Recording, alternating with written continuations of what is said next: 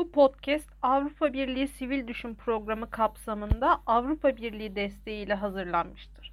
İçeriğin sorumluluğu tamamıyla Daktilo 1984'e aitti ve Avrupa Birliği'nin görüşlerini yansıtmamaktadır.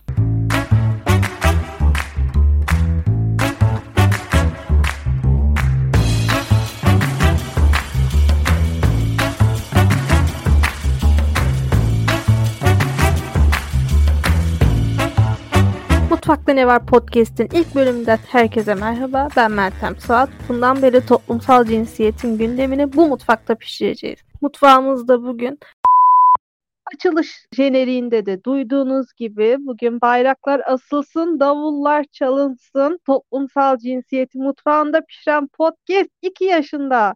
Mutfakta Ne Var'dan hepinize merhaba. Ben Meltem Suat.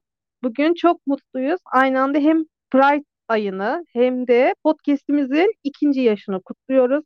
Gerçekten benim için çok çok özel bir gün. İki sene önce ve açılışta da duyduğunuz gibi ilk anonsu çekerken çok tereddütlerim vardı. Yapabilecek miyim? Acaba toplumsal cinsiyet alanında ne kadar dinleyicilere ulaşabileceğim diye.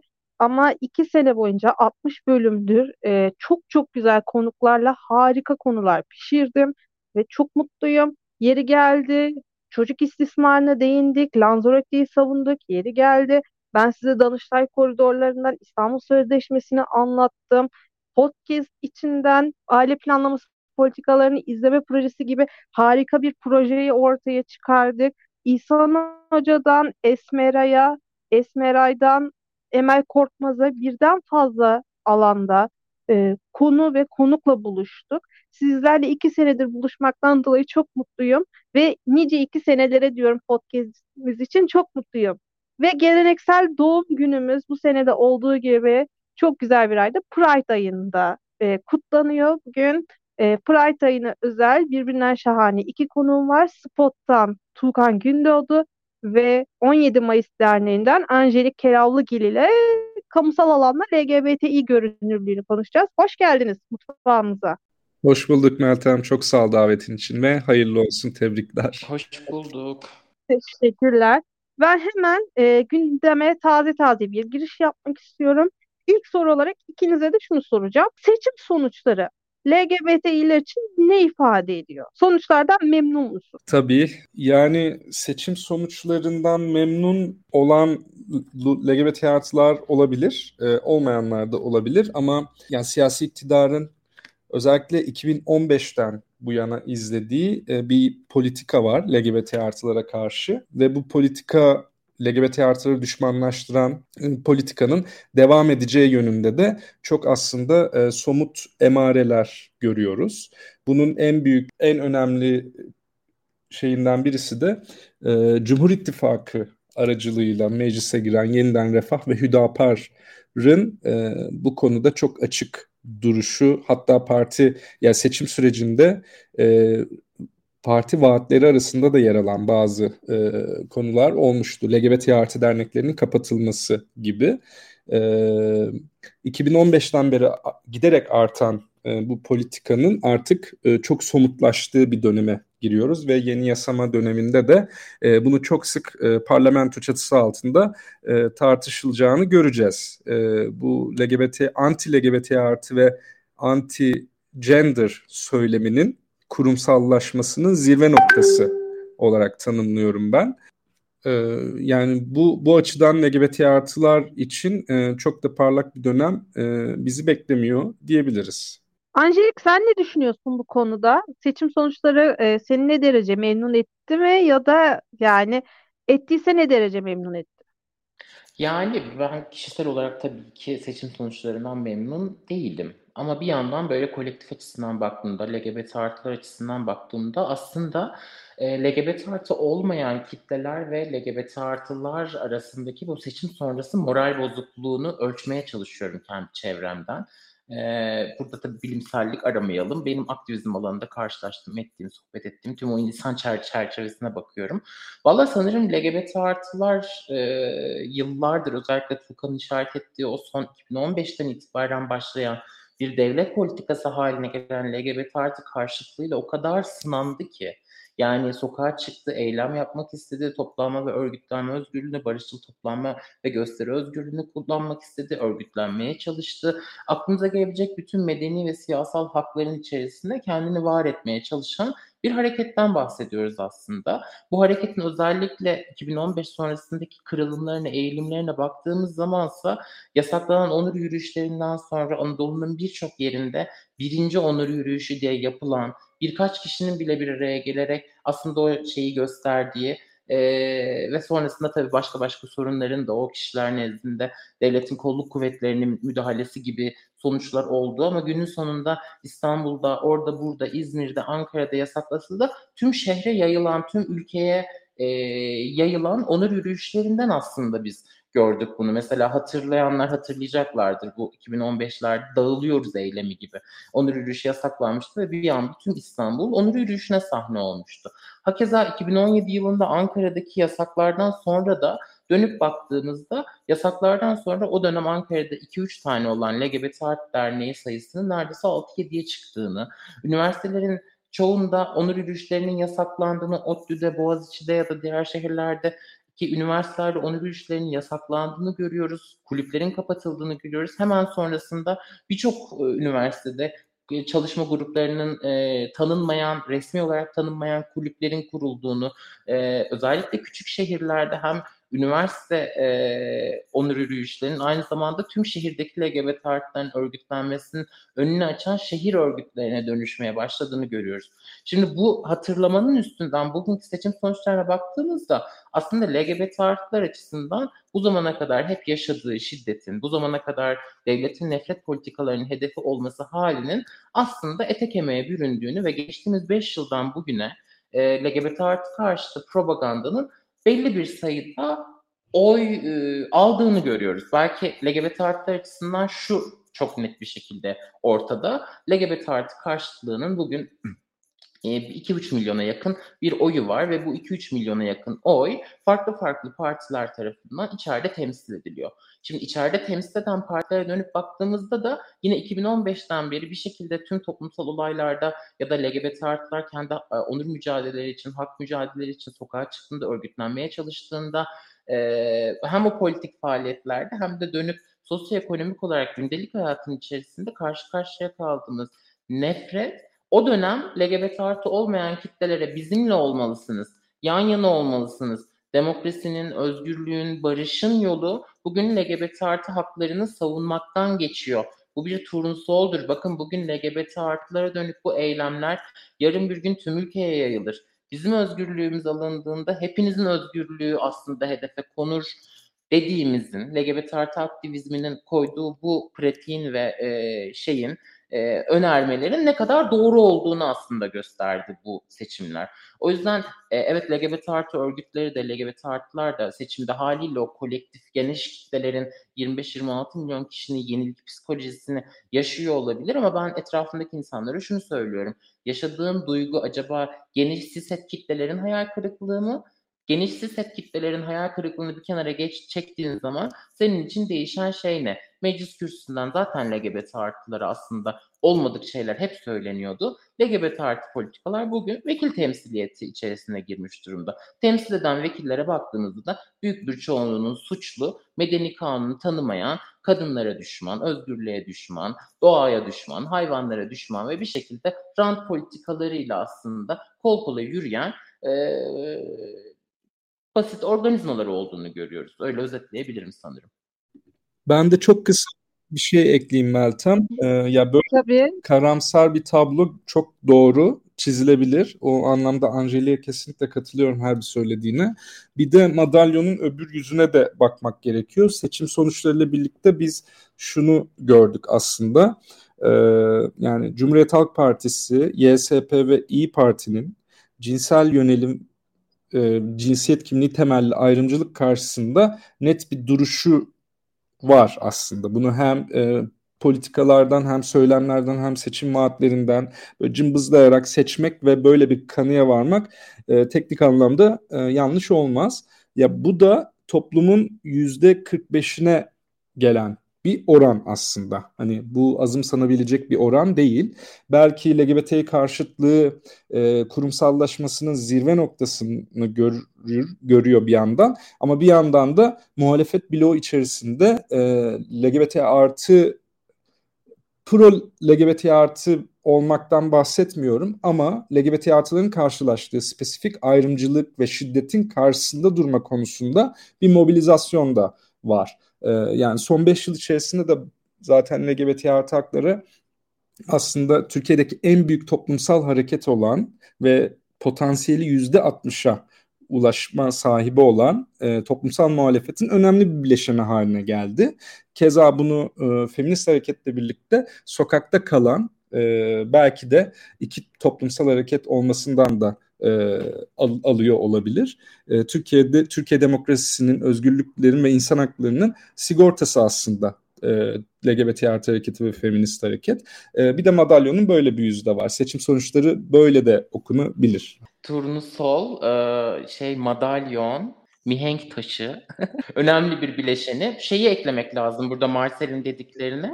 Ee, o, evet bu karanlık tablo, bu karanlık tablonun içerisinde bir vurdukları an bin yerde örgütlenen, güne açan çiçekler gibi lubunyalar her an her yerde. Öte yandan tabii bütün bu e, karşıt temsilin karşısında 11 tane vekil de LGBT artı sözleşmesini imzalayarak meclise girmiş durumda. Bu 11 vekilin gerçekten çok söz imzasını attıkları o sözleşmeye uygun bir şekilde bu karşıtlığın karşısında bent olması gerekiyor.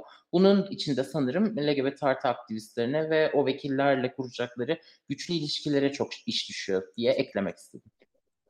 Siyaset konusuna ayrıca bir hani başlık aç, açalım ama önceliğimiz ben birazcık hem genel çerçeveyi çizmek istiyorum hem de bugün biraz daha günlük yaşamda LGBT artıları hem günlük yaşamda hem siyasette hem de sivil toplumda LGBT artıların görünürlüğünü konuşacağız sizinle.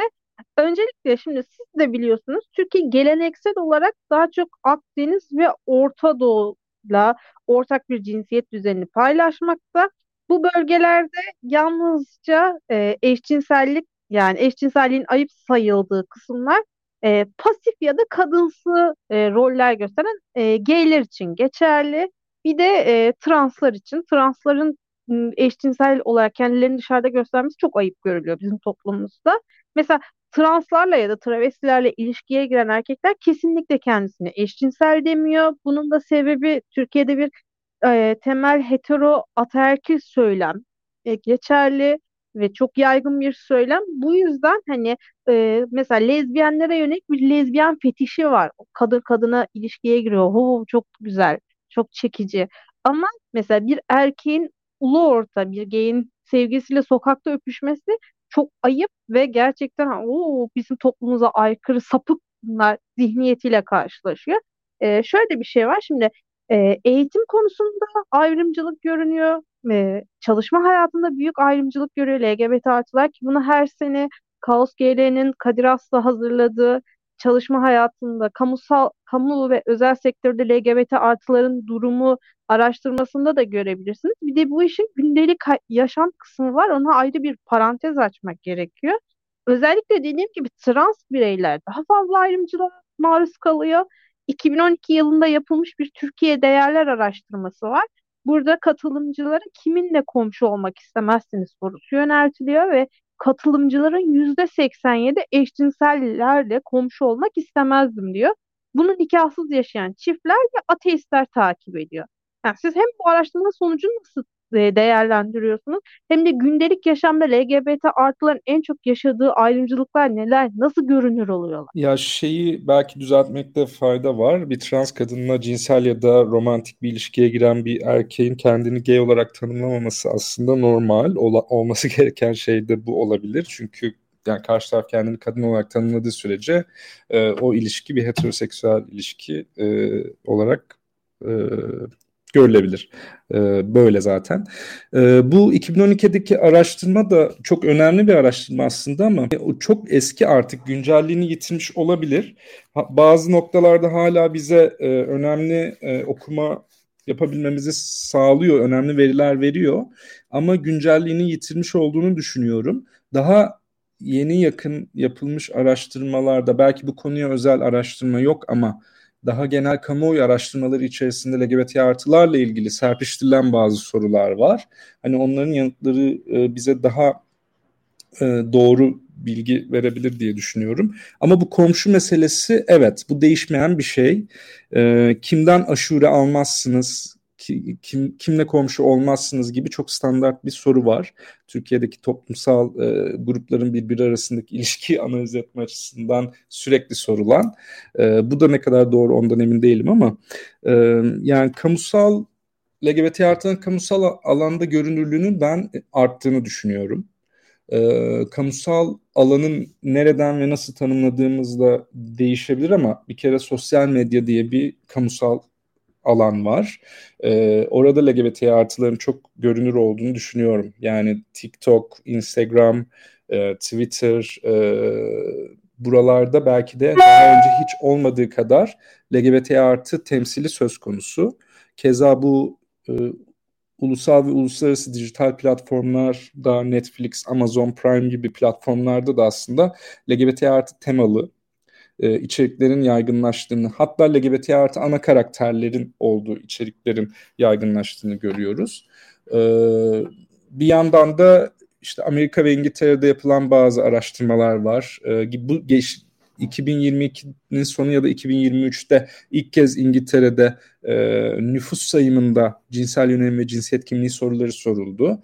E, bütün bu araştırmalarda aslında kendini heteroseksüel olarak tanımlamayan insanların e, arttığını görüyoruz. Yapılan bazı projeksiyonlara göre işte 2050 yılında dünya nüfusunun 1 milyarının kendini LGBT artı olarak ya da heteroseksüel olmaya e, olarak tanımlayacağı düşünülüyor. O yüzden hem e, açılma oranlarında bir artış söz konusu e, hem kamusal görünürlük anlamında bir artış söz konusu. Türkiye'de bu paralellik e, gözlemleniyor bence. Ben gözlemliyorum en azından. Bütün bu baskı şiddete rağmen e, insanlar e, açılıyorlar ve görünür olmaya devam ediyorlar. Şimdilik böyle bir toparlayayım Anjeli'ye bırakayım. Yani ben de birazcık aslında Meltem'in o işaret ettiği baştaki e, riyakarlık diyelim. Yani bu toplumun e, belli bir kesiminin e, İbrahim Kalın'ın biliyorsunuz e, LGBT artılara dair soruya veremediği bir cevap vardı. Hepimiz o videoyu izledik. Kem küm, afra tafra alıntı yapıyorum sayın e, sanırım MİT müsteşarı oldu bugün. E, ya da devam görevi nasıl devam ediyor bilmiyorum. Kem küm, afra tafra ve e, ortalama sosyoloji gibi bir cevap vermişti Sayın İbrahim Kalın. Sayın İbrahim Kalın insan haklarını, adaleti, hukuku, özgürlükleri genel uluslararası normlar ve tüm toplumun, tüm insanlığın ortak kültürel mirasının geldiği seviyeyi değil, Anadolu insanının muhtemelen erkek olarak seçtiği kişilerin, cis erkeklerin ortalama sosyolojisine bağlamış durumda. Mesela aslında burada kopuyor. İktidardakiler, iktidardaki ittifaklar Türkiye'nin en geri bilincine, ortalama sosyolojisinin en kötü huylarına yatırım yaparak aslında politikalarını üretiyorlar. Bu ön kötü, kötü huyların içerisine baktığımızda ise söz konusu LGBT artıları olduğunda 1800'lerin sonundan itibaren Türkiye'de Türkiye Cumhuriyeti kurulup Türkiye Cumhuriyeti'nin yeni heteronormativitesi inşa edilirken LGBT artıların payına biliyorsunuz utandırılmak, duvarların, yani dolapların içerisine sokulmak, evlere kapatılmak ve kamusal alanda olmadıkları bir kişi heteroseksüel bir kişiyi taklit etmesi aslında. Tüm müesses nizam hep bunu bekledi LGBT artılardan. Gene LGBT artıların aslında örgütlenme tarihine baktığımızda 70'ler 80'ler arasında politik bir şekilde bir araya geldiğini ve belki bugün e, yeniden yeniden e, ürettiğimiz birçok LGBT artıların haklarına dair söylemin temellerinin atıldığı İbrahim Eren ve onun politik faaliyetleri var. Aynı dönemde aslında e, LGBT artılarını da görünür olarak özellikle trans kimlikler, şorololar, pasifler, zırıllar diye sıralayabileceğimiz e, Meltem'in de işaret etti o kitlenin de aslında toplumla tekrar e, iç içe geçmeye başladı, görünür olmaya başladı. Bir anda politik, bir anda da sosyal hayatın içerisinde yer aldığı bir dönem var. Hemen sonrasında 80 darbesinde ise e, tırnak içerisinde söylüyorum kadın kılığındaki erkeklerin sahneye çıkmasının yasaklanmasıyla LGBT artı varoluşuna yine iktidar tarafından gelen sert bir saldırı var. 90'larda bunu görüyoruz. Hortum Süleyman'da bunu görüyoruz. Birazcık 2002-2003 sularında Recep Tayyip Erdoğan'ın eşcinsellere yasal güvence şart dediği AB e, uyum sürecinin böyle böyle işte Melih Gökçe'ye gündüz gözü havai fişek attıran bir şekilde coşkuyla karşılandığı bir dönemde LGBT artı örgütlerinin dernekleşme dönemi var. E, o dönem aynı zamanda biliyorsunuz artık böyle kadın bakanlığının olduğu birçok şeyi toplumsal cinsiyete dair konuşabildiğimiz bir alan. Sonra zaten bugünkü LGBT artı karşıtı politikalara geliyoruz. Bugünkü LGBT artı karşıtı politikaları aslında Fatih Erbakan çok net bir şekilde açıklıyor. Diyor ki LGBT art, LGBT'nin örgütlenmesine ve normalleştirilmesine karşıyız. Yoksa evlerinde yaşadıkları bizi ilgilendirmez. Aslında bakacak olursanız karşımızdaki LGBT artı karşıtı bloğun derdi dört duvarın içerisinde, dolabın içerisinde ne yapıyorsan yap. Fakat o evden çıktığın an sen örgütlenmeye, hak talep etmeye, politize olmaya, e, insan haklarından bahsetmeye ve kitlelerin e, no, kitlelerin içerisinde LGBT artı normalleşmesini, ana akımlaşmasını istemeye başladığın yerde karşında ben varım diyen bir siyasetle karşı karşıyayız. Bu siyasetin ne kadar riyakar olduğunu, ne kadar iki yüzlü olduğunu her bir LGBT artının az önce Meltem'in sorusunda da bahsettiği, başta da trans kadınlar olmak üzere onların müşteri portföyüne baktığımızda da görebiliriz. Bu toplumun ne kadar riyakar olduğunu bu konuda hem politik alanda hem de özel alanlarımızda zaten fazlasıyla görüyoruz. Peki bu riyakarlığı, bu söylemleri, bu sürekli medeni siyasal haklar alanına sıkıştırılan ve hedef gösterilen LGBT artıların gündelik hayatına dönüp baktığımızda ne oluyor? LGBT artılardan bahsedince insanların aklına sadece bu LGBT artı karşıtı propagandanın oluşturduğu imgeler gelebilir. Ama o imgeler bugün günün sonunda herhangi bir LGBT artının evinden çıkmasına, sosyalleşmesine, aile evinde şiddet görmesine, aile evinden ayrılamamasına, ekonomik olarak cezalandırılmasına, bu ekonomik cezalandırılmanın yeri geldiğinde ev tutmak isteyen her yaştan LGBT artının yaşadığı, son dönemde yine barınma hakkı üzerinden mesela birçok e, LGBT artı derneklerinin çalışmaları var, gündemleştirme çabaları var. Sadece LGBT artı olduğu için evden atılan insanlar var mesela. Evsiz kalan bu insanların evsiz kalmasının sebebi bugün iktidarın LGBT artı karşıtı politikaları. Çünkü o politika gündelik hayatta LGBT artı nefretini daha da görünür hale getiriyor. Markete gidemeyen, eğitim hayatının dışına itilen, sadece LGBT artı olduğu için, onur yürüyüşüne katıldığı için ya da gökkuşağı bayrağı taşıdığı için, gökkuşaklı çanta taşıdığı için üniversitelerde KYK bursları kesilen, yurtlardan atılan, okuluna devam edemeyen öğrenci LGBT artılar var. Yaşlandıkça daha da çok dolaba sokuşturulan, ailesinin bakım yükü, kendi ebeveynlerinin bakım yükü üstüne bindirilen, ömrü boyunca istihdamdan dışarı atılmış, sadece LGBT artı olduğu için işten atılmış, tüm bu karanlık tablo içerisinde sosyoekonomik haklarını alamayan, toplumsal refahtan payına düşeni yeterince alamayan günün sonunda bir yanda ayrımcılık bir yanda yoksullukla sınanan bir kitleden bahsediyoruz. Şimdi bunu böyle bahsettiğimiz zaman iktidarın LGBT artı karşıtı politikaların gündelik hayatımıza ne kadar olumsuz yansıttığını görebiliriz. Ama bu kitle aynı zamanda tüm bu olumsuzluklara rağmen varoluşunda ısrar eden, gerçekten her an her yerde günü açan çiçekler gibi örgütlenmeye devam eden ve günün sonunda tüm dünyada sadece Türkiye'de değil, tüm dünyada demokrasiden, özgürlükten, adaletten, hukuktan, insan haklarından yana mısın? Değil misin sorusunun en önemli cevabı haline geldi. Çünkü biz iktidarın bu LGBT artı karşıtı politikalarını Macaristan'dan biliyoruz, Brezilya'dan biliyoruz, Rusya'dan biliyoruz, Uganda'dan biliyoruz, Suudi Arabistan'dan biliyoruz, biliyoruz da biliyoruz diye toplamış olayım.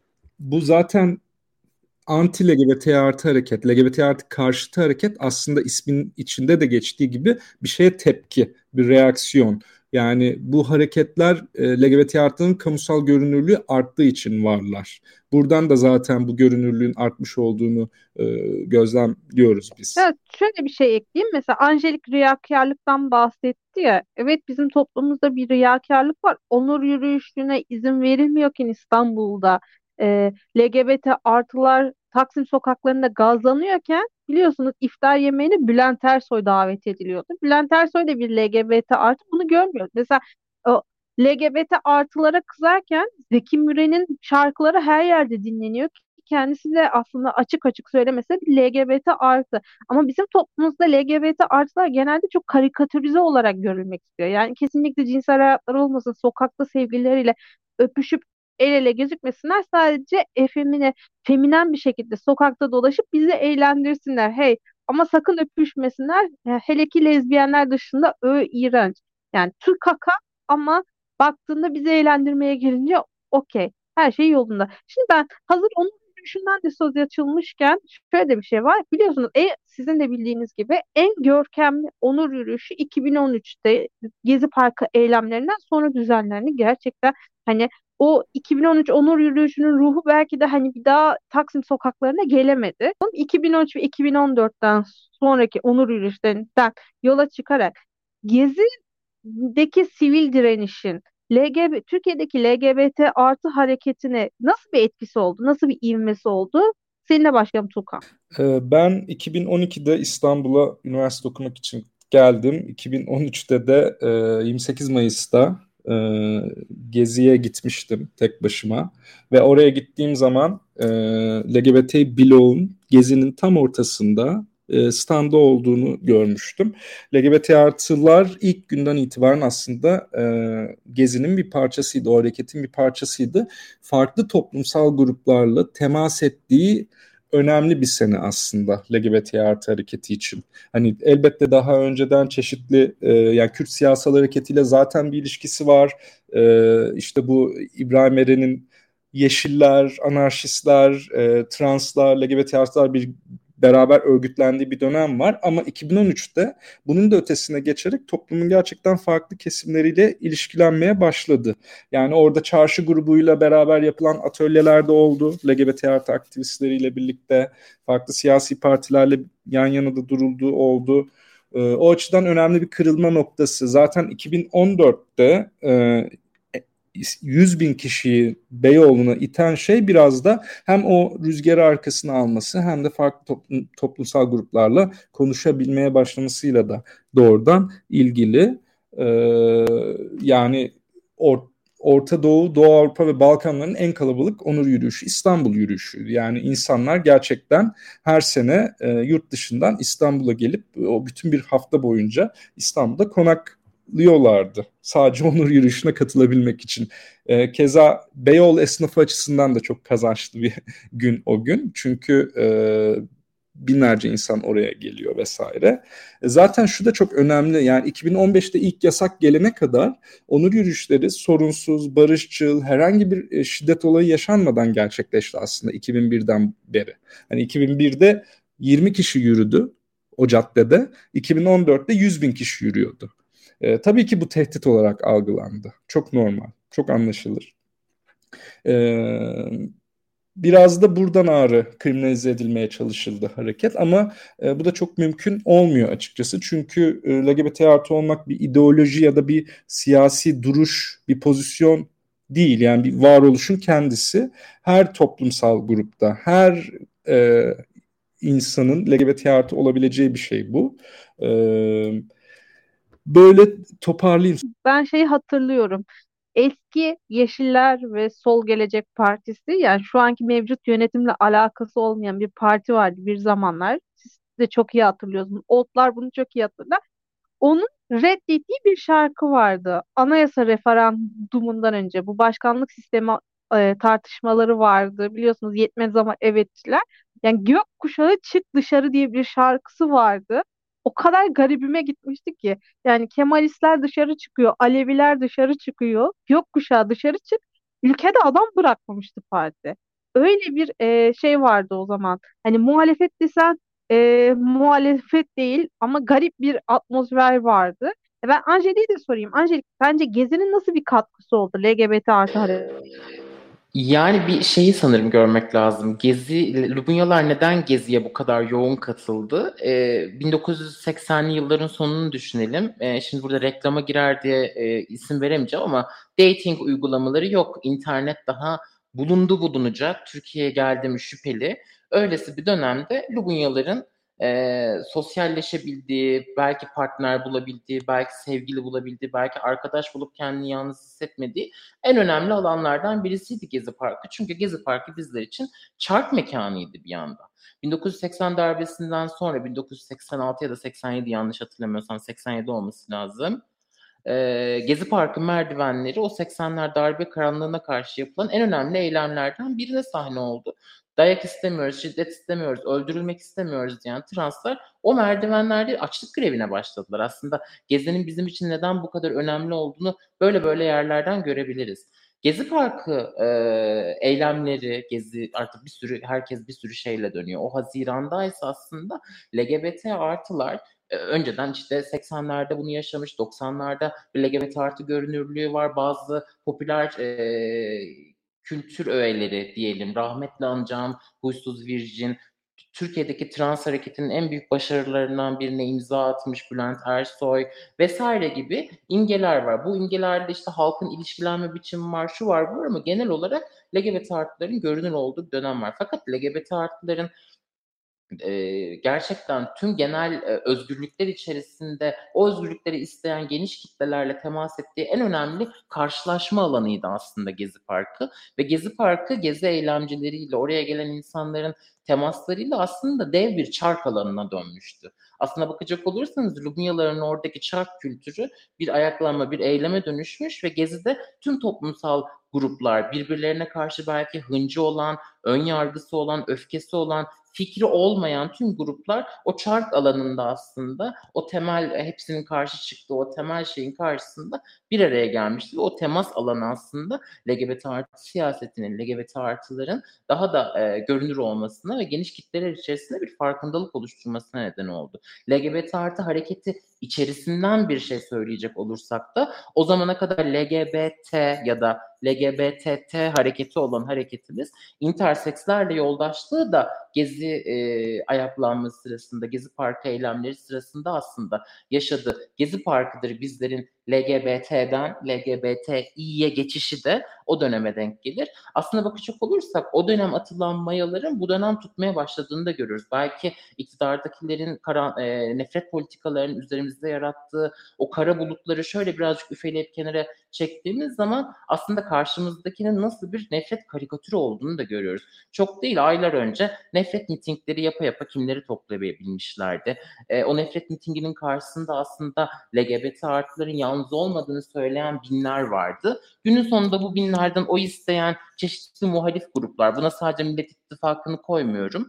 Buna aynı zamanda Emek ve Özgürlük İttifakı'nı da koyuyorum. Bu ittifakların her e, zaman her siyasetçi, siyaseti değerlendiren herkesin söylediği gibi tabanın gerisinde, bu taban sözünü de hiç sevmiyorum ama tabanın gerisinde politikalar üretmesinden kaynaklı belki politik alanda kendimizi çok sahipli hissetmediğimiz ama geniş kitleler içerisinde LGBT artılara dönük sempatinin, LGBT artıların yanında olan insanların kendi özgürlüklerinin, LGBT artıların özgürlüğüyle aslında e, göbekten bağlamış insanların sayısının da giderek arttığını görüyoruz. O nefret mitinglerinde nefrete karşı çıkan, bu nefretin kendisine de geleceğini gören ve LGBT artılarla dayanışan insanlara 2013'te Gezi e, parka eylemlerinde neredeydin ve neler yaptın, Lubunyalarla nasıl tanıştın, o günkü taleplerinde bugünkü taleplerin arasında neler var ve LGBT artılar nasıl bir etki koydu buna de diyecek olursak diye sorsak ben bu kişilerin 2015'ten sonra asla sokaktan vazgeçme işimize, e, sürekli örgütleniyor oluşumuza,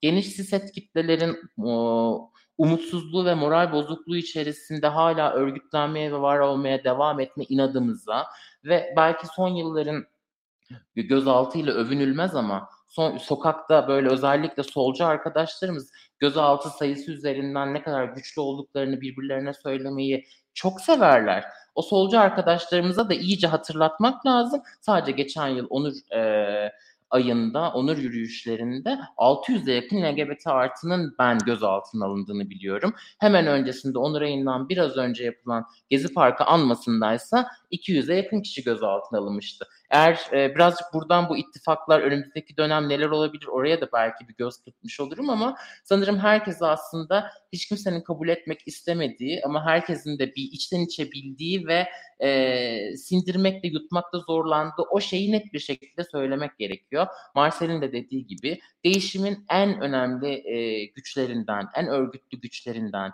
e, ve gerçekten de bu örgütlülüğüyle mobilize etmiş, e, dünyadaki o gelişmeleri takip eden ve eğer bugün demokrasiden bahsedilecekse o demokrasinin inşasına varoluşlarıyla çok büyük katkı sunan Lubunyalar ciddi birer politik özne olarak önümüzdeki dönemin siyasetine damga vuracak. Yeter ki e, iktidarın tırnak içerisinde ibne utandırmasından utanmamak gerektiğini bizim e, demokrasiyi savunduğunu iddia eden politikacılarımız bilince çıkarabilsin. Çünkü iktidar ibne utandırmasıyla onları köşeye sıkıştırdıkça onlar kendi tabanlarına da yabancılaşıyorlar güncel siyasete de yabancılaşıyorlar ve iktidarın çizdiği sınırlar içerisinde bir muhalefet örgütlemeye çalışıyorlar. Bugün iktidarın bu korku perdesini işte 3-5 parkta 5-10 kişiyi bütün devlet imkanlarına rağmen toplayabildiği o nefret nitiklerinin karşısında Lubunyaların yanındayım diyebilecek ve velev ki ibneyim diyebilecek cesarete bizim ihtiyacımız var.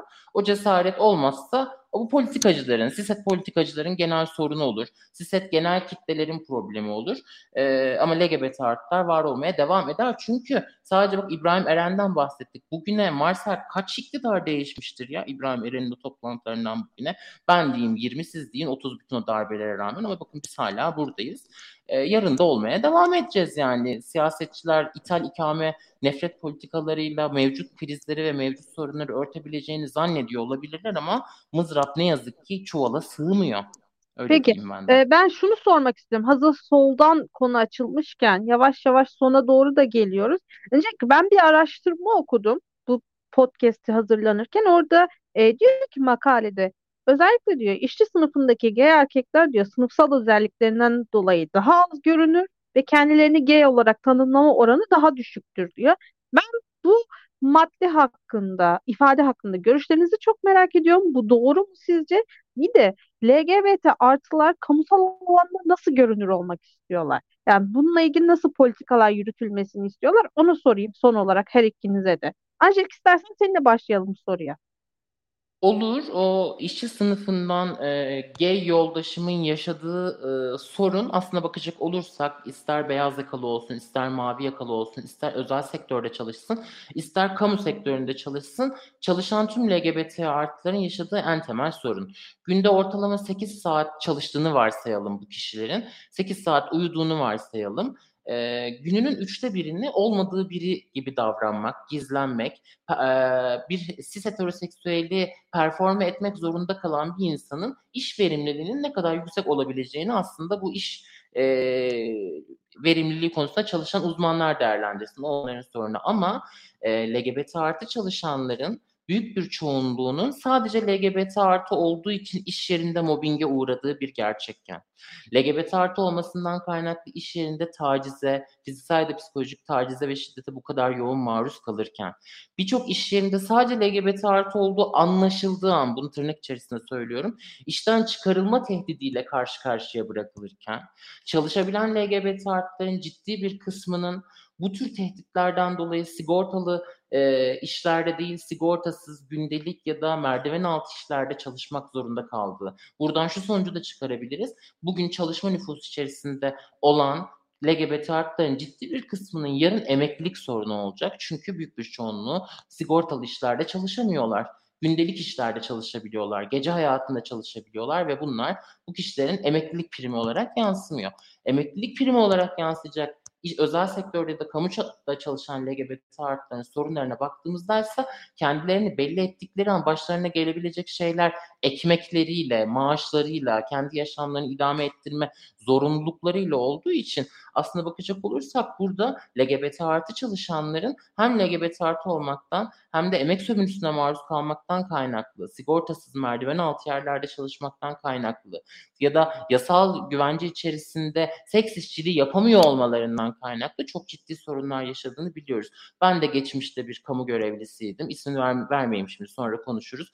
Bir bakanlıkta uzun yıllar 657'de tabi memurluk yapmıştım ve o memurluk binasında LGBT artı kimliğime dair bir tırnak içerisinde kanıt bulan e, birisinin tüm binaya bunu yaymasından sonra yaşadığım mobbingi, yaşadı yani sanki ilkokul lise sıralarında zorbalığa uğruyormuşum gibi yaşadığım o zorbalığı ki bugün özellikle kamu kurumlarındaki liyakatsiz kadroların seviyesini hepimiz e, tahmin edebiliyoruzdur. Ben kendi hikayemden biliyorum. Bugün bu bir fabrikada mavi yakalıların yoğun çalıştığı, hele ki gerici sendikaların örgütlü olduğu mavi yakalıların yoğun çalıştığı bir yerdeki işçinin yaşayacaklarını tahmin edebiliriz neler olabileceğini. Ya da beyaz yakalıların o beyaz yaka koridorlarında sadece Lubunya oldukları için nasıl pandalandıklarını, sadece kapsayıcılık adı altında oraya yerleştirilip belki de bir sessiz istifaya zorlandıkları gerçeklerini biliyoruz. O yüzden çalışma hayatında LGBT artıların sorunları sadece şey değil yani bugün LGBT artı görünürlüğüne buradan bağlayacağım. LGBT artılar sanki sadece cinsel kimlik, cinsel yönelim, cinsiyet ifadesi ve cinsel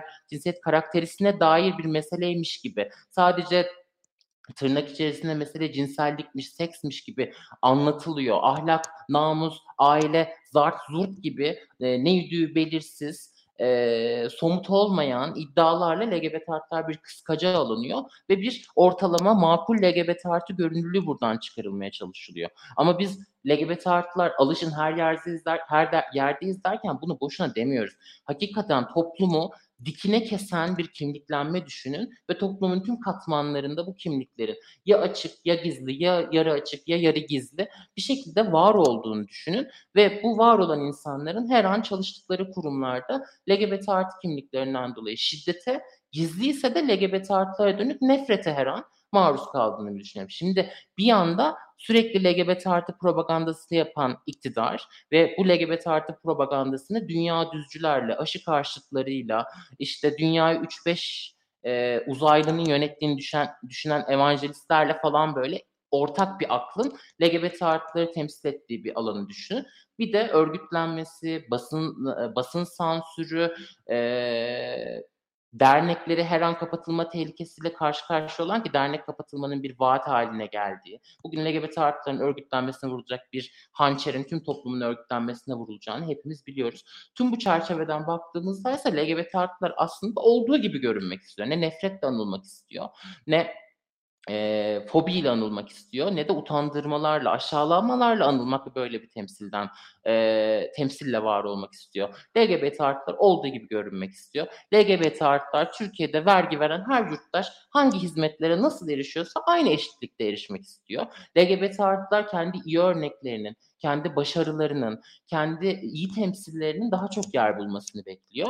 LGBT artılar bugün demokrasiden bahseden ve demokrasiden isteyen insanların hakikaten demokrasi istiyor mu istemiyor mu sorusuna verip istiyor mu istemiyor mu sorusunu cevabını anlayabileceği bir kriter olmuş durumda ne yazık. Yani ben de istemezdim bir Lubunya olarak demokrasinin turnusolu olayım.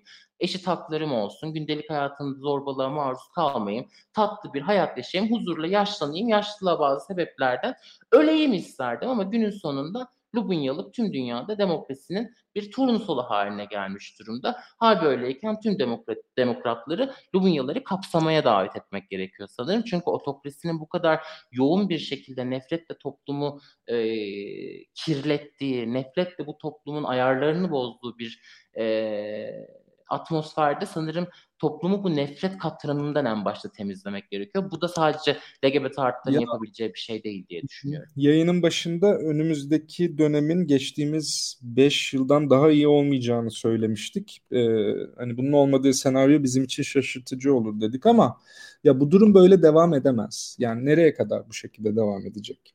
Ya bakın yani insanlar evlerinde endişeyle bu ülkeden nasıl kaçarım diye düşünüyorlar. Yani durum siyasi iktidarın kontrolünden de çıkabilir. Ve çıktığında neler yaşanabileceğini tahmin ede, ede, edebiliyorlar mı ondan emin değilim.